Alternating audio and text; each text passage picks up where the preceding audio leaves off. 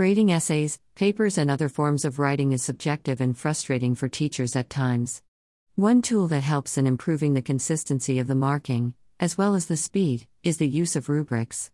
In this post, we will look at three commonly used rubrics, which are holistic, analytical, primary trait. Holistic rubric. A holistic rubric looks at the overall quality of the writing. Normally, there are several levels on the rubric, and each level has several descriptors on it. Below is an example template. The descriptors must be systematic, which means that they are addressed in each level and in the same order. Below is an actual holistic rubric for writing.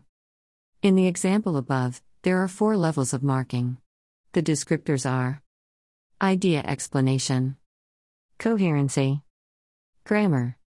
Between levels, different adverbs and adjectives are used to distinguish the levels. For example, in level one, ideas are thoroughly explained becomes ideas are explained in the second level. The use of adverbs is one of the easiest ways to distinguish between levels in a holistic rubric. Holistic rubrics offer the convenience of fast marking that is easy to interpret and comes with high reliability. The downside is that there is a lack of strong feedback for improvement. Analytical rubrics. Analytical rubrics assign a score to each individual attribute the teacher is looking for in the writing. In other words, instead of lumping all the descriptors together as is done in the holistic rubric, each trait is given its own score. Below is a template of an analytical rubric. You can see that the levels are across the top and the descriptors across the side. Best performance moves from left to right all the way to worst performance. Each level is assigned a range of potential point values. Below is an actual holistic writing template. Analytical rubrics provide much more washback and learning than holistic.